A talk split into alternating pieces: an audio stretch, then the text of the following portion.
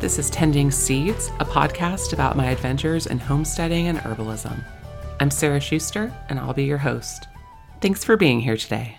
All right, so we survived the polar vortex. Hopefully, you did as well. We always joke about how we can cram all four seasons of weather into one week here in Tennessee, and we have definitely been proving that correct lately. So, we had the big polar vortex last week. Wasn't too bad here. I know places up north definitely had a much tougher time of it. But here we got down into the 20s. It was definitely cold, definitely chilly. Got a little bit of snow, and it was cold enough that that stuck around for a few days, at least here at the farm. But it really wasn't that big of a deal.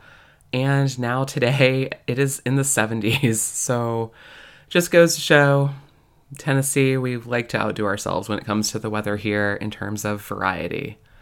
But I am not complaining because I am so glad to just be past the two months of just solid rain that we had uh, back in December and January. So excited that spring seems to actually be on the horizon.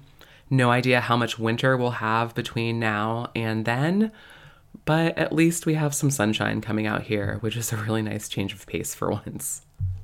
Speaking of spring, it's already that time of year when I have to start thinking about the farm and garden and all of the things that I need to start getting planted soon. All of my vegetable seed orders have arrived, and I'm working on my seed order for the medicinal herb side of things here at the farm, getting that submitted by the end of this week, and starting to kind of map out where things are going to go here. It's my first growing season on this land, and there's so much land. The abundance is actually a little bit overwhelming because prior to this, I was growing on, you know, 0.2 acres, and now I'm looking at close to 13 acres of land, and there are so many possibilities. It seems pretty infinite at this point, considering I will be the sole employee for the farm this year, and I'm trying really hard to resist the urge to bite off more than I can chew, because that is definitely a tendency that I admit that I have and I'm trying to be a bit more practical this go around with things and make sure I don't set myself up for failure here. I'm also trying to be realistic in my expectations for this growing season in general, not only because it's my first season growing here on this property, but also because of what that means for the soil quality here as well. It has been, you know, just grass for I don't even know how long, and it's very clay heavy it definitely holds a lot of moisture and I'm going to have to do a lot of work to add organic matter to the soil and build that soil up. And obviously, that's a long term process that can take years uh, to get to where you want it to be. And so I'm trying to remind myself of that and start small and move forward from there in a good way. So, in just a week or two here, it'll be time to start some seeds, at least indoors here and I'm actually struggling a little bit with figuring out where that is going to happen because our house doesn't have any south facing windows. And my original plan was to do the seed starting in an office shed that we added to the property after we moved here. We intentionally oriented that shed so that it does have south facing windows, but we're still working on the finishing of the inside of that shed. So things like the insulation and whatnot. And so right now I'm worried about temperature control because we're definitely going to still have some colder nights here through February and March for sure that we'll have to contend with. Now, my dilemma is do I try to get the shed insulated in time over the next week, week and a half here so that I can start seeds in there? Or should I be spending that time to set up a different area elsewhere, at least for this initial growing season, to get the seeds started? I'm sure I'll have more to say about this next episode. Hopefully, I will have come up with a solution at that point, and we'll have great news about seeds that have been started and are hopefully sprouting at that point. Next topic I want to talk about today is the importance of community. And I know in my intro episode, I talked about how growing up, I really didn't believe in the idea of community. I was definitely a loner. But thankfully, that has changed, and I have definitely come to embrace the benefits of having a great, strong community around you that you can rely on in times of need, and vice versa. I think as homesteaders, it's easy to feel geographically isolated from people, but luckily, we live in this great age of technology, And there's so much out there going on in terms of social media, giving us ways to connect with one another. And if you are a homesteader, also, I would just really encourage you to take advantage of that. Today, I wanted to talk about two examples of community building that I've experienced in the last couple of months that specifically relate to seed starting for my farm and garden. The first opportunity came to me through a local homesteading group that I found on Facebook for my geographical area.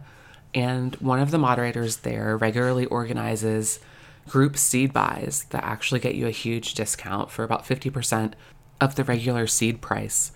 So, all of the seeds for my vegetable garden this year I got at 50% off, which is a really great way to start since money is definitely a little tight and finances are a thing I tend to worry about. This same group has also done group buys for things like bulk vanilla beans, which are incredibly expensive if you're just buying one or two here and there from a grocery store. But by doing this, they did this huge bulk order and it saved everyone so much money. And so now I have these vanilla beans for using when I'm brewing kombucha or just making my own vanilla extract as, you know, presents and for my own use and things like that. So that was really incredibly useful. So, really, if you're homesteading, I would just encourage you look on Facebook, look on Instagram, whatever social media that you do use, and see what community is out there and available to you. Even if you don't participate in it a ton, it can give you opportunities like this that can be really beneficial. The other community opportunity I wanted to bring up today that I've taken advantage of over the past couple of months is actually through our local library system. They have started a great seed exchange at a lot of their different branch locations where next to their self-checkout machine, they have these cute, you know, old-timey card catalogs that aren't really being used anymore. And instead of being used as a card catalog, they're using them to hold different packets of seeds. And they're free. If you just have a library card, you can check out pretty much as many as you want. I've never been told that there's a limit and they're offering vegetable, flower, and herb seeds broken up into packs. These come from other library patrons that are donating the seeds back to the seed exchange. The motto is take seeds, grow plants, return seeds. And the library system is also doing a ton of workshops and classes on different aspects of gardening from, you know, building soil, starting your seedlings, kids classes, cooking, I just looked at the website for the library event list right now, and they have 28 different events listed just for the next three months alone.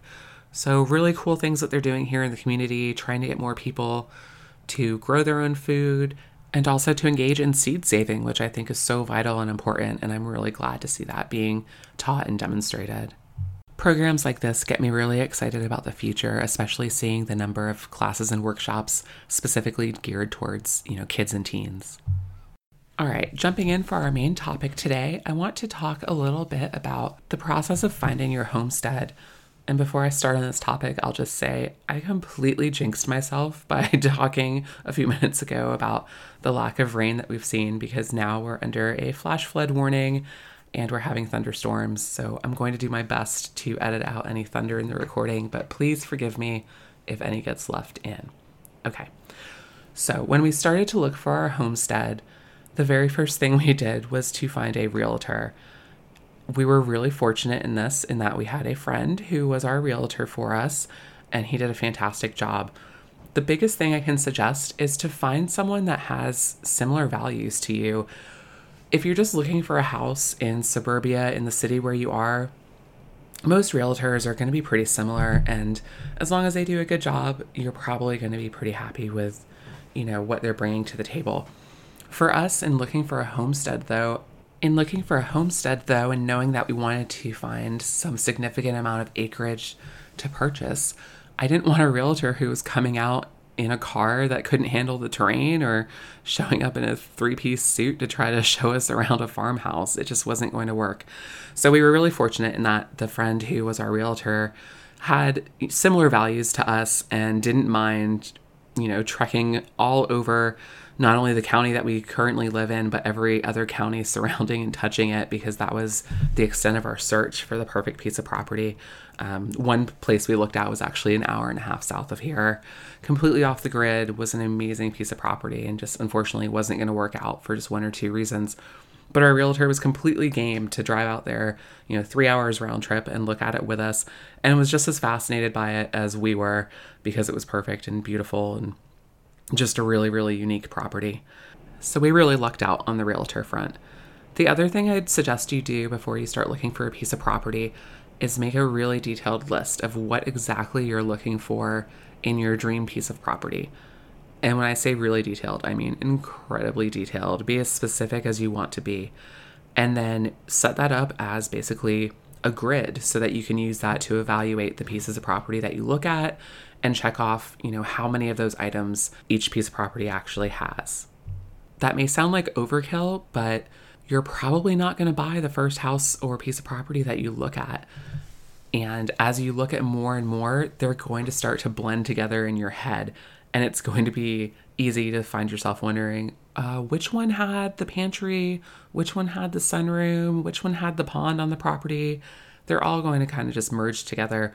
So, figuring out a way to evaluate each piece of property against one another is going to be really important. And this is probably just some nerdery left over from my days as a school teacher and having grading rubrics, but I found it to be really useful for us. So I spent a pretty good chunk of time going over my mental wish list of what I really wanted to find in our dream homestead for us. I thought back to other places that I had lived or places I had visited, and the small features in each of those individual homes that I thought I would really like to put together into one big home for us. And I can't lie, after we had a few batches of showings where we just didn't really find anything that seemed great for us, I went back to that list did a lot of visualization and intention setting with it, lit a few candles. You know, I was to the point where the market around here was so competitive looking for property that I was willing to take any advantage I could get and, and just put that out there kind of into the universe of, hey, I am really ready to find the right piece of property for us. Here's what I'm looking for. Someone out there help me out. I won't bore you with the entire list of everything that we were looking for, but here are a few of the key highlights that were super important to me. I wanted a minimum of eight acres. Realistically, we probably could have gotten by with five, but hey, it's a dream list, so I set my minimum a bit higher. I also really wanted wood floors, a big bathtub. I am 6'2, so literally every place that I've ever lived has had a tub that was too small for me. So that was a huge dream item that has been on my wish list for decades now. I also wanted a water source on the property. I wanted privacy from neighbors a mix of field as well as woods in terms of growing space. We had a price point that we were looking for specifically to stay under for our budget. I really wanted a fireplace and or a wood stove, a sunroom, a pantry, and some sort of porch or deck. My full list had almost 20 items on it, and so I thought I had really covered my bases here in terms of needing to be specific and really thinking about what I needed from a piece of property. And so I thought everything would be fine.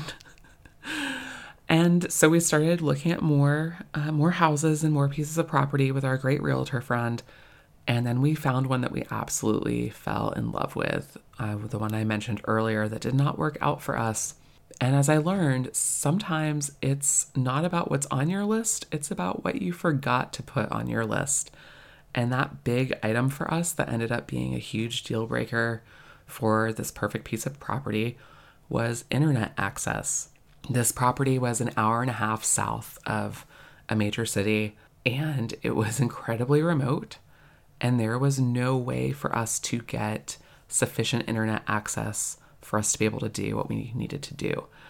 Satellite internet is obviously an option pretty much everywhere, I think, now, but it's not very fast and it has latency issues that make it really problematic if you're trying to do things like conferencing and things like that, where you're needing to talk with no lag between people for work, which is something that would have been necessary for my partner to keep doing his work. So, unfortunately, we weren't able to get this property, and we were so heartbroken about it because we tried everything we could think of. We even researched, you know, what would it cost to run internet out to this place? What if we put some sort of tower up on one of the hilltops to, um, you know, boost signal and things like that? we got pretty ridiculous with it because we were so desperate to figure out a way to make this property work, and it just wasn't going to happen. We had to keep going with our search. But we did eventually find the right place for us, and we're very happy with it. The property we ended up going with actually had almost everything on my list. And the few things that it didn't have, we are actively in the process of uh, either adding on or have already added on. So things like the fireplace or the wood stove, we're going to be installing a wood stove here soon. We have a deck that's been added on.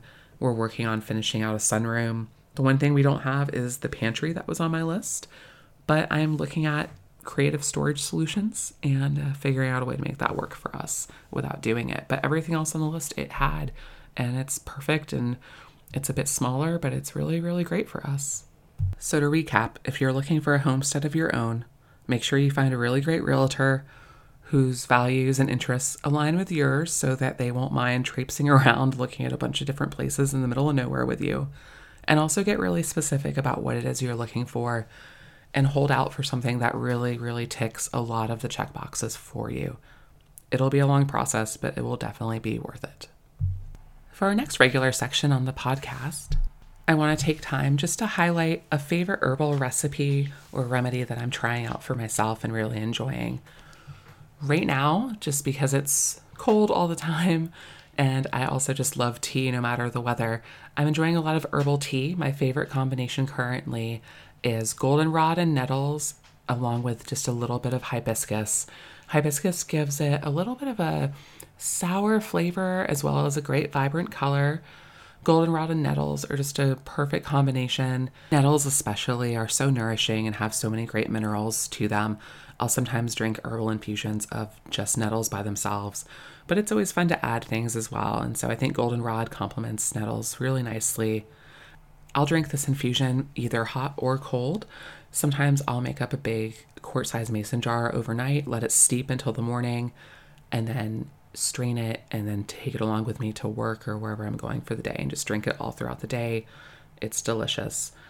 If you try it, let me know what you think. I'd love to hear from you. I also want to talk about and promote really interesting events as I come across them. The first one coming up is coming in March. It'll be from March 8th to March 10th, and it's in North Carolina near Asheville. It's about 20 minutes north at Mars Hill University. It's the Organic Growers School.